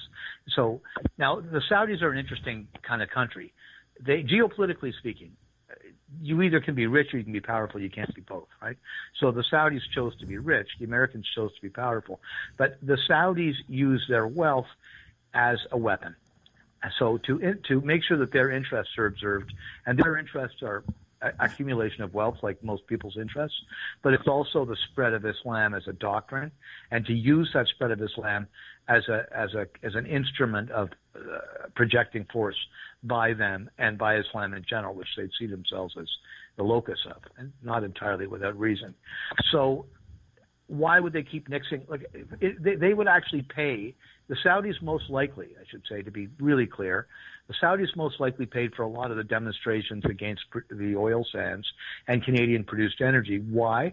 Well, because that way we keep buying Saudi oil. Of course, environmental, if you, it just takes 10 seconds of thought to realize that if you're going to burn X number of barrels of oil anyway, that the environmental damage to the world, if you believe that there is global warming is real, for example, is a lot is a lot more when you have to send super tankers full of oil from Saudi Arabia to North America. Right? That's gotta. I mean, you're burning oil to get the oil. It's crazy. A pipeline would be environmentally way, way more friendly than shipping the oil from Saudi Arabia. Yeah, that does so make sense. Yes. Obviously, right. So obviously, there's something going on here. So uh, obviously, the Saudis have been paying off the Obama and Clinton administration to make sure that that their oil is consumed, that oil prices stay stay com- in a comfortable place for Saudi Arabia, and that they're in control of the world's energy. And it's been working out very well for them for quite a while. So now we have Trump, whose most important statement in terms of the difference between him and anybody since Reagan is he's not beholden to anyone. He, he, he took the job and doesn't know anybody. He used his own money to get there, and he's not beholden to anybody. That's an incredibly powerful position to be in. So it's quite likely that he may try to improve the Keystone Pipeline and reinvigorate Canadians' oil and gas industry. Now, I mean, I have I have a little bit of knowledge on that, not a great deal, but I do know that even that that at current and soon to be world prices, we actually can make money as a country, uh, but at, at based on the cost of production of oil as it is here. So we really want that to happen, and our oil and gas industry, which has been what our governments have been robbing like a like a bad child with a piggy bank for quite a while is really hurting. It's been downsizing. Yep. Jobs are being lost like crazy, and this is again because we we could reinvigorate that with one simple pipeline. And why wouldn't uh, the American administration want to get oil or ga- oil and gas products from Canada instead of getting it from the Middle East, which has been nothing but a thorn in everybody's side? In, in virtually every sphere of international relations? And the answer is, well, of course they would. So the only problem is that now we've got a, a prime minister in Canada who seems to be beholden to those same interests, possibly tilted more toward Iran than toward the Saudi toward Saudi Arabia. But he's been mixing pipelines even within Canada, and I think it's for the same reasons right? We're trying to make sure we're trying to he's trying to crush Canadian oil and gas industry because I I can't say this with authority. I can say with authority that it was Muslims that got Trudeau into power in Canada. Muslims got out the vote in a big way, much like they did in the states. It just didn't work. But in Canada, it did work, and the numbers were no, in no previous Canadian election have Muslims voted over 30% of the Muslim population, and this time it was over 80%. It was all for Trudeau, and there's even lectures online on YouTube of imams after the election talking about how it was Muslims that got him in, and how Trudeau is essentially a certain kind of figure to Islam that's very important to them. So I think that, and I think that his interests are Iranian just based on the fact that his brother happens to work for Press TV, which is Iranian state media mouthpiece, right? So anyway, these are it's all circumstantial, but think of it what you will. He's still been mixing pipelines here within Canada itself, which is a mighty strange thing to do for somebody who's supposed to be representing Canadian interests. Okay. And I believe that Alberta also has a very peculiar government. Yeah. So you got to wonder, even if even if uh, even if Trump wants to go ahead with the Keystone Pipeline, you know, it's going to take a lot of work on people on our side to actually make that thing happen. But if it does, it's going to be so good for Canada. All right. Let me stop you there for just a second. I want to bring Mike on. He's got a question for you. Go ahead, Mike. Hi, James. Um, Sure. I wanted to ask a question. Uh, it, it does kind of sidestep the Trump administration only because he's not in there yet and he doesn't have his team. I, the question is more directed at, and you know, we've talked privately about this a little bit. Um, I'm curious to know. We know the Muslim Brotherhood has infiltrated uh, the DNC, but it also has infiltrated the RNC, the CPAC. Uh, there was that one fella, I think Frank Gaffney, outed uh, a few years ago. Um, but there's also it's not just the RNC, but also the just the bureaucratic uh, administrative state. So the, the the part of the government that never ever gets voted in or out. That's just the apparatus itself, the FBI, CIA, whatever. I'm just curious to know uh, how, what the level of infiltration is still. Uh, that that we'd have to contend with because no matter what Trump wants to do in terms of his office and the people he puts in, he is going to be dealing with basically people that have, I think, molded themselves in there, and they're just not that easy to get out. I'm just curious your thoughts on what we still have to contend with, even with a, a Republican government. Okay, so first of all, I want to thank you for that absolutely fantastic and more than fantastic question. It was an important question. And it, so I, I hope I can give you a satisfactory answer. So I'm going to tell you a couple of things. One is that I, I know that, that uh, President-elect Trump has some of the best advisors there could possibly be, that he has been listening to the counsel of um, people who I know who are extraordinary on this subject. And I'm not comfortable naming them till this all becomes more a matter of a public issue.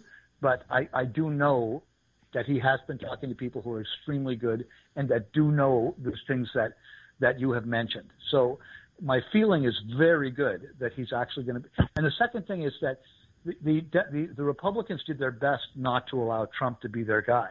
And Trump had to use some pretty Machiavellian uh, te- uh, techniques to keep him to make sure that he stayed there. He threatened to form a third party, which would have absolutely guaranteed a Democrat victory, right? So we we know that the Republicans didn't want him, and I think the Republicans didn't want him for the exact reason that you said. Because let's face it, if Clinton got in, it, the chances are it would be eight years of Clinton, which means that looking backwards, it would have been what 48 years of either a Bush or a Clinton in the White House, either Secretary of State or President. So the, the entire system is fully corrupt, right? And and Trump's sort of bloviating, clumsily stated claims about how the system is rigged and so on. The only real problem with them is he, he just he didn't state it like like a, a Shakespeare. He didn't state it like a, a Winston Churchill, but he understated his own case. These things he said were very very true. So I'd like to speak to, to directly to any audience then about that. For those who want to know the penetration, they want to find out for themselves uh, how deep this penetration is. I could recommend some course material, Frank Gaffney, and of course you can watch a lot of this stuff. But here's the, here's the thing you could do to find out for yourself. There was a building, I think it was two, maybe three years ago, that was in downtown. Uh, was it Minneapolis? I think it was Twin Cities, Minneapolis, St. Paul. I think it was downtown Minneapolis community center, mosque, kind of public housing. But anyway, Somali Muslim. It had a halal. James? Okay, we're going to try and get James back. I don't know what happened there. James? Okay, well, um, not not sure what happened there. What do you want to do? Okay, let's put him back in the queue and then we'll bring him back on again. Hang on, James, if you're there. Let's try that. James, are you there? All right. Um, what we'll do is we'll go to a commercial and we'll try to get this sorted out because James is just getting into some really good stuff. and we'll try to uh, sort this all out. We'll have more for you on the other side with the Nick at Night show right after this.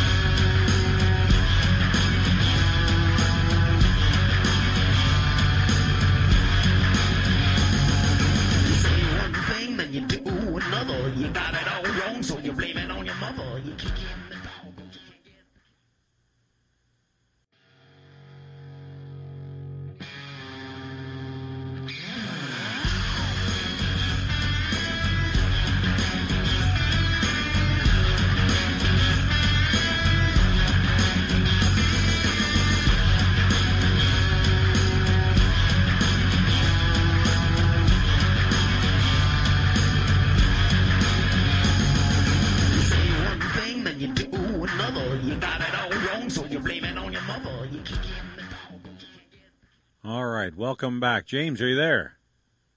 Sure am. So Oh. uh, let's wrap this up. Yep. Um, what I was saying is, for those people that want to get a sense of the penetration into U.S. Uh, federal systems by the Muslim Brotherhood and by Islamic interests, uh, research a building that blew up in, in I believe it was Minneapolis two or three years ago. It was a Somali community center. It had a mosque. It was a bunch of people lived there. It had a halal butcher. It was right downtown, and the building just blew up. I mean, big time, exploded from the middle. One of the apartments in the middle near the one of the main streets. It just the building blew up. Now, uh, at first they said it was a gas leak. Now, the, it's not. Gas utility companies in the states are often private. They're not like Canada where it's all socialist. So they actually had a vested interest in saying if it was a gas leak or not, because it would be bad for them. So they came out and said, no, this wasn't a gas leak. They invited reporters, all the reporters in the area that covered this exploding building. They invited them down and showed them all the meters and dials and said, this is what happens when there's a gas leak or a gas explosion. You can see the volume increase and then stop and so on. You'll see that ne- that never happened here. That, and that building doesn't even have natural gas. So it could not have been that, right? Okay. So, but the, again, this is really important. So the the government lied through the media, saying that it was a gas leak, and then the police said, "Well, we're gonna, this is going to take several weeks," and they cordoned off the area so that nobody could interfere with the wreckage, so it could be properly investigated, and all the normal procedures started. Right. The next day, the Department of Homeland Security showed up with bulldozers, knocked everything down and carted away and moved it, and that was the end. And there's not a news story about it since then, much like the building that blew up in, uh, w- in was it not, well, no, in just outside of Ottawa in Greely in September a year or two ago. I remember that. Three buildings blew up in Greely, and it was the biggest explosion probably in Ottawa history. You could hear it for 17 miles, uh, all the way up and down Bank Street, and uh, there isn't a single news report that's more than 24 hours after those buildings blew up, except that the police said that it was not a drug lab or a grow up. That's all, and we've heard nothing about it since. So, so I'm not suggesting that it's penetration in Ottawa. I'm not suggesting it was those kind of interests, but I am with the DHS because if you follow up in, with, with that building in the states, the, the DHS actually destroyed the evidence. They didn't just uh, investigate and keep those uh, results secret, which is what happened in Ottawa. What they did in in, uh, in Minneapolis was they deliberately made it so you could not investigate because they knew. And several of the people in the DHS have been outed as being deep uh, members of the Muslim Brotherhood, and so on and so on. So we know that these agencies are totally corrupted, but we also know that Trump knows that. So if he decide if he, he's actually in a position, he has the information, he's not beholden to people. Trump could make a difference. All right. With Does that that, I answer have the question? And last thing, last thing, if, if people are interested in understanding more about the relationship between political correctness and communism and frankly evil, I think the thing to do is find everything you can on the history of political correctness, on the Frankfurt School, which was what brought political correctness to the United States and Canada, and uh, and uh, the history of, of people like Michael Foucault, and, and especially uh, Saul Alinsky and try to get that movie Hillary's America, that section on Alinsky and how he, for no reason other than to create chaos and and, and inflict suffering on people, uh, just absolutely screwed the system Okay. uh, of uh, cafeterias during the Depression. James, I hate to do it, but that's an hour, and I have to stop you there. I just have to Thanks for you. having me on, Nick. It's always a pleasure. I, I hope I wasn't boring for you. No, you were a lot of things, but boring wasn't one of them. James, thanks for the call. All right, that wraps it up for me. I hope to talk to you all again next week. Ubi caritas et amor, Deus ibi est. Good evening, God bless. Don't let anything disturb your peace, and may you have a fair wind and a following sea.